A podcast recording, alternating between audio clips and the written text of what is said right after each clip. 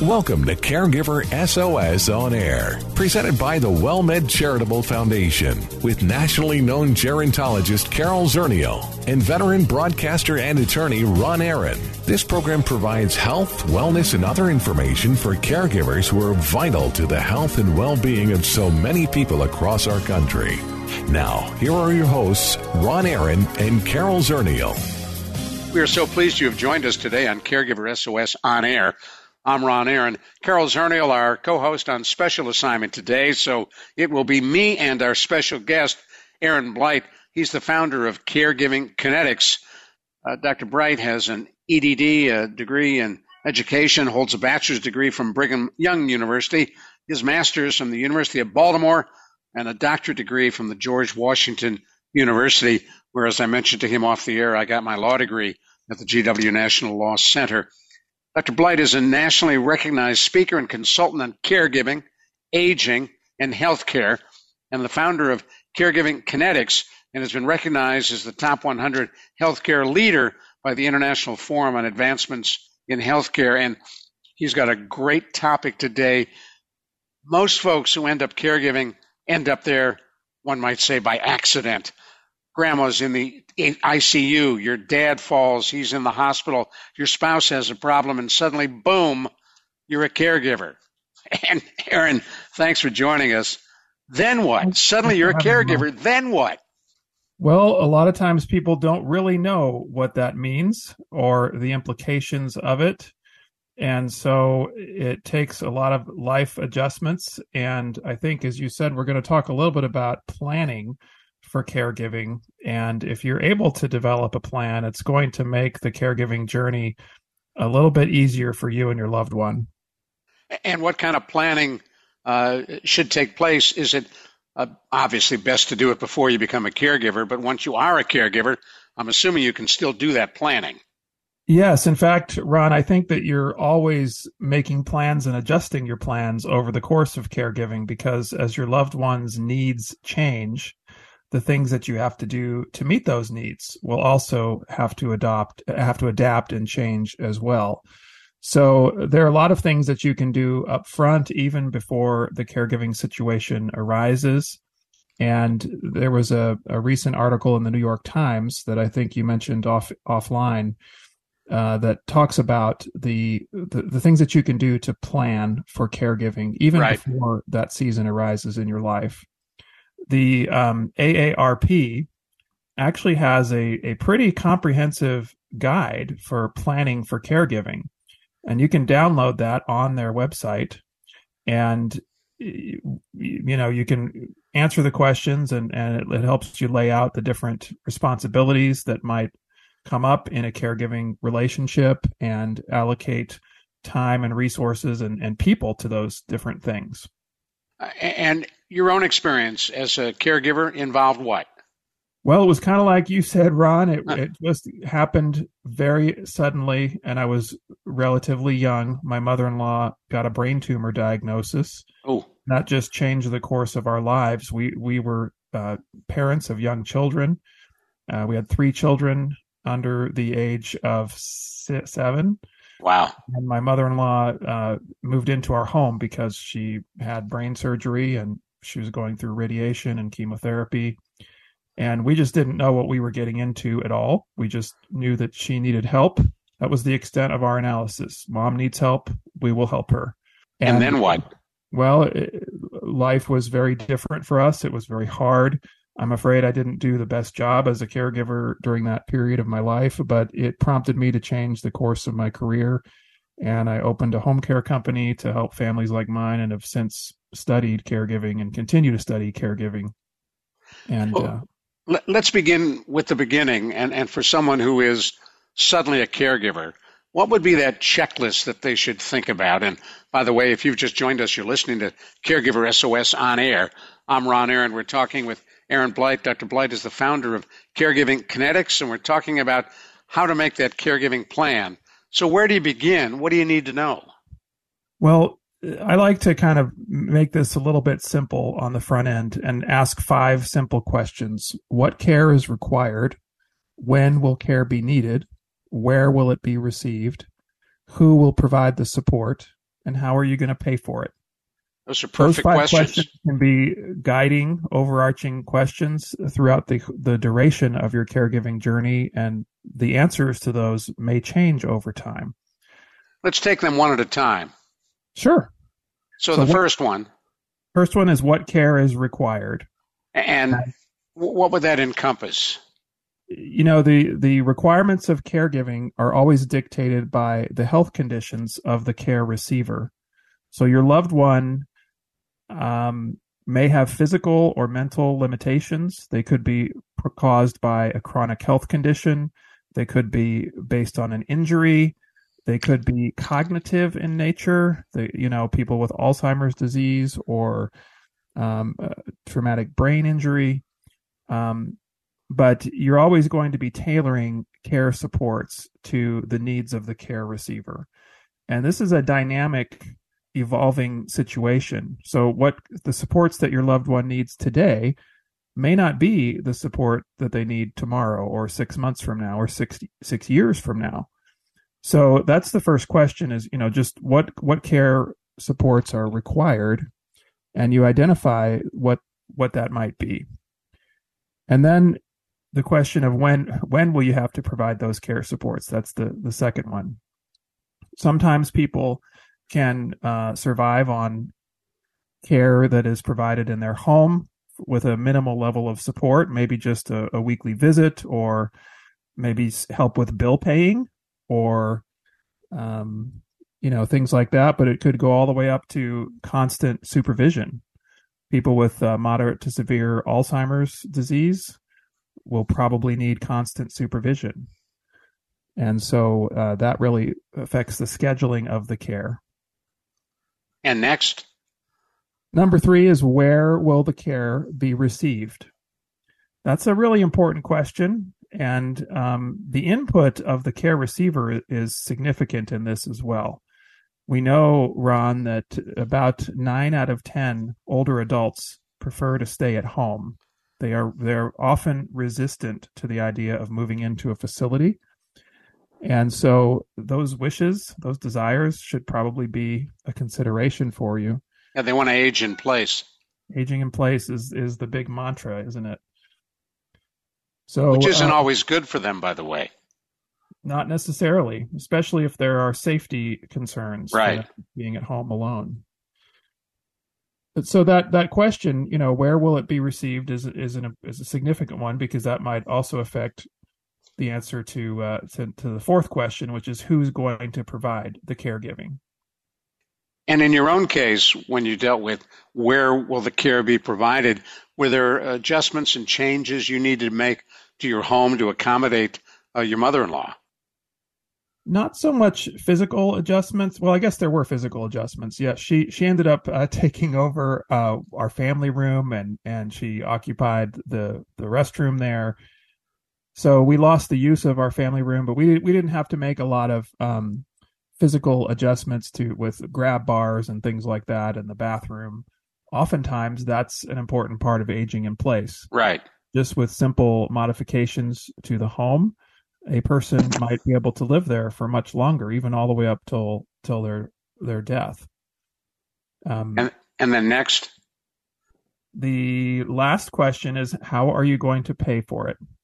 That's a killer. It can be a killer. It can be a very difficult thing for families to afford long-term care supports, especially if they are looking at, at outsourcing home care or facility-based care. It could cost uh, tens of thousands of dollars easily. And when you had your home healthcare company, how did people pay for the service? Well, the home care services are usually paid out of pocket by the the care receiver or their family, but there are also some third-party payment options. Uh, some people believe that health insurance will pay for uh, home care, and that is that is not exactly true. It'll pay for skilled home health care and on a limited basis through Medicare during a, a rehabilitative period. But for the most part, um, the third-party payers that would cover home care are long-term care insurance companies. And long-term care insurance is a different type of insurance. and it actually is increasingly hard to obtain today. Those policies were sold quite a bit in the eighties and nineties, and the payouts on them uh, turned out to be a little bit higher than anticipated. And astronomical. So, yeah, it's uh, it's harder to to get long-term care insurance today, but it is it is achievable. And when we talk about planning, Ron, that's a good idea. You know, before you need it, see if you can secure it, that long-term care insurance. Because by the time you need it, very few can afford it. That's correct. Uh, you may not even be able to get it uh, at that point. You're uninsurable. Well, for, uh, we're talking about long-term care insurance, right? right? Yeah. Another uh, source of payment for veterans is uh, the veterans. Uh, there's a ve- there's a benefit for through the V A, and uh, veterans are able to access those services. People that are on Medicaid, this is not Medicare, but Medicaid for for lower income families uh, and individuals also may be able to receive support with home care. And would you recommend in putting this kind of plan together? Uh, can you do it on your own, or is it helpful to get someone like you who wrote a book on this to help?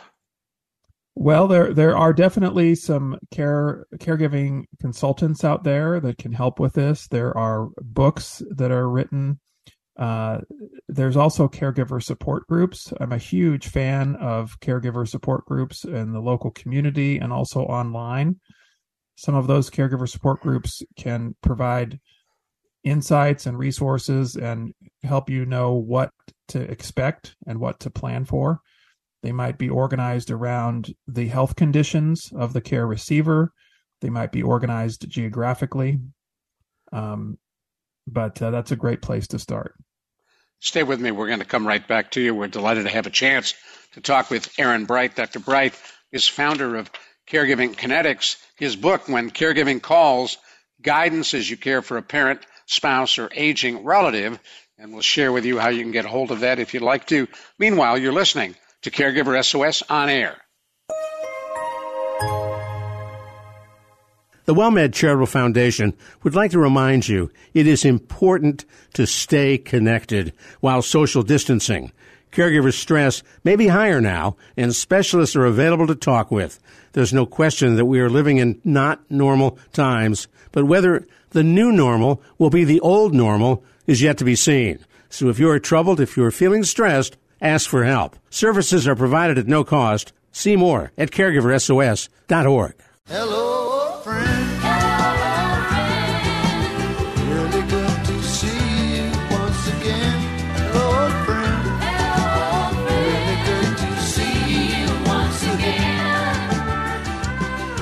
Appreciate you sticking with us right here on Caregiver S O S on air. One quick correction.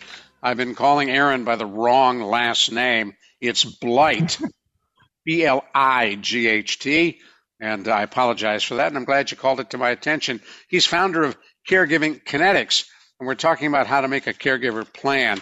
And you were mentioning to me off the air, uh, Aaron, uh, that there are documents that are available that you ought to consider uh, putting together as part of this package. Definitely. So there are some legal documents that are important to have in place for end-of-life situations. And those might be, uh, for example, a, a healthcare proxy, where you, if you are unable to make decisions, healthcare decisions for yourself, you are authorizing another person to make those decisions on your behalf. So like a medical power of attorney. Exactly. Yeah, so that you that's a that's a document that you want to have in place uh, before you find yourself in a situation that you can't make the decisions and, and nobody knows who to go to for for it. And one important important point there, and we interviewed an E R nurse recently who said, when you do that designation, please be sure the person you've designated knows about it. And she re- she related how on several occasions uh, she had called someone. Uh, talking about whether D N R was in place, whether to uh, unplug someone, and the designated individual had no idea they were the one. Yeah, that's important. And the D N R is another document, a do not resuscitate order, where if your loved one does not wish to have life-saving efforts expended on their behalf, um, you want to have that in advance And when the ambulance comes, if, if your loved one um, needs to have an ambulance called, they, they will ask for a D N R if there's if one exists. Right. And what else do you need? Well, similar to a medical power of attorney would be a financial power of attorney, someone that could make financial decisions on your behalf if you are unable to do so. Uh, of course, your last will and testament that would allocate all of your assets and, and uh, money and let people know how that should be distributed in the event of your death. So these are these are things that an estate lawyer could help you set up. There's also a document that um, is a little bit simpler and, and less expensive, and it's called Five Wishes. And chances are your local hospice agency will have this. If not, you can find it online. It's called Five Wishes, and it uh, lets you go through the uh, these important questions, and it can become a legally binding document if it's properly notarized. What are the wishes? Oh, Ron, I knew you were going to ask me that. They're the basic questions about, you know, what what's important to you at the end of life, uh, planning for your care at the end of life, planning for your financial assets being distributed, planning for your funeral is another part of that. So, um, I, and I'm sorry I don't have them off the top of my no, head. No, that's all right. uh, but just Google Five Wishes and it'll pop up. Yes. For the individual who's listening who uh, may have just become a caregiver, uh, you have a website they can go to for more information? My website is caregiving kinetics dot com, and that's caregiving, and that's K I N E T I C S dot com. If you go to the blog, there are some uh, blog posts that relate to this. And, of course, my book, uh, When Caregiving Calls, Guidance as You Care for a Parent, Spouse, or Aging Relative, is available. And where would you find the book? That book is really anywhere. You can find it online where books are sold, at Amazon or through indie-bound stores, or you could even request it through brick, brick and mortar stores locally. And again, that's When Caregiving Calls, Guidance on as you care for a parent, spouse, or aging relative. Uh, as you think about the field that you ended up in, Aaron, what was it you were doing before you switched careers? I actually worked in national healthcare policy at the Federal Centers for Medicare and Medicaid Services. I was a, a healthcare policy guy. So was it. I was at the thirty thousand foot level, and I was I was writing healthcare policy for elderly and disabled people. But if I'm being honest, Ron, I, I didn't know a lot about what it meant to be elderly or disabled at that time of my life because I really hadn't experienced it. And what have you learned since about wow. being elderly and disabled? Well, you know, we're all going to get there unless unless we're taken in a car accident or something really abrupt like that. Uh, we are all looking to the future, and we, we will become elderly and or disabled. And so there's a lot that we can learn from our from from our elders and from those that are experiencing these challenges right now. And being a caregiver for someone who has these types of conditions can really help you to prepare in your own life for what's going to happen. Now, you serve as an advisory board member on the Shenandoah Area Agency on Aging. And if folks don't know, uh, Aaron lives in the Shenandoah Valley, an absolutely gorgeous, breathtaking place uh, outside of Washington, D C If you're going to pick a place to live, that's got to be a pretty good one. It is a pretty good one. I got to I got to admit, Ron, I, I do travel across the country, and it really helps me to appreciate home because especially in the fall, it's just beautiful here. Good place to live except the neighbor with eight dogs. Oh, hopefully the neighbor's not listening, but uh, yeah. The microphone's been silent on this episode, so I'm grateful for that. Oh, that's good. Uh, and, and the uh, uh, Shenandoah Area Agency on Aging, there's an Area Agency on Aging uh, in every county in the country. Here it's the triple A, uh, the Bexar County Area Agency on Aging. What do you do there? Well, I'm a member of the advisory board of the local Area Agency on Aging where I live. But as you said, Ron, these exist all over the country. And so wherever your listeners live, they can access services and supports for their loved one in their local community through the Area Agency on Aging. Uh, it also might be called an A D R C, Aging and Disability Resource Center. They're they're kind of uh, very similar, but they offer things like uh, adult day programs, senior centers where people can go for activities. Uh, they do Meals on Wheels. You're probably familiar with that for, right. for low-income uh, elderly adults who need some nutrition.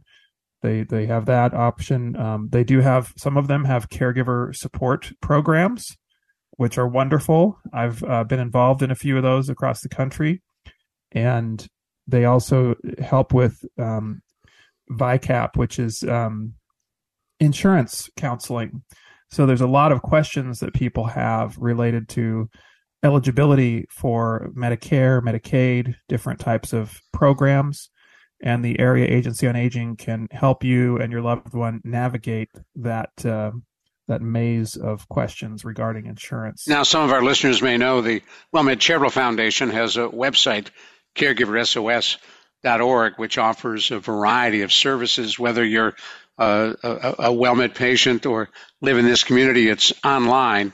It also has a variety of programs, including the teleconnection service where Uh, using telephones and Zoom link, uh, a variety of topics are covered that affect caregiving. So uh, the Charitable Foundation provides a lot of those helps as well. Now, before we run out of time, Aaron, I, I want to come back to the beginning, which is planning for that day you become a caregiver or suddenly you are one. Uh, let's go back to the beginning and talk about what are the key issues that people need to address. I think that one of the most important things, Ron, to ask yourself as you're planning for caregiving is what are the goals and the objectives of your loved one? Um, if you're a family caregiver, you really don't want to just take over their life. You want to always be mindful of their independence, their desires, their wishes, um, what matters most to them, so that any plan that is developed can be oriented around their priorities, not your convenience necessarily. And I hate to put it that way, but it's, you know, that's, that's a part of this, what's convenient for you. But um, for your loved one to be happiest, their wishes and their goals need to be factored into this significantly. So that now, bottom line, it's communication. You need to talk absolutely. to that person. That's what I was going to say, yes. So that, that could be a delicate conversation to have if you're trying to have it in advance. You know, nobody wants to talk about end of life or or death and things like that. But that's the only way, really, to to be able to plan successfully. And you don't want to fight. You don't want to argue. You don't want to have end of life situations driving your family apart. I have seen families that are driven apart in these circumstances, and I have also seen families that are bound together. And it's actually a very beautiful thing when the families are bound together and they help one another navigate end-of-life caregiving. Now, one thing my P C P pushed me to do, and I did do, is to uh, complete uh, end-of-life planning and paperwork, uh, everything from do I want a feeding tube? Do I want to be resuscitated? Uh, where do I want to be cared for? Do I want to uh, pass away at home or in a facility? All kinds of questions that uh, it, it, it was certainly challenging uh, since, knock wood, I'm not there yet by a long shot, uh, but I'm thankful that I was able to do that. Yeah, that's that's great. Congratulations on getting that done, and hopefully your your family members know what the contents are of that plan for you. Well, I gave a copy uh, to my wife. I talked about it.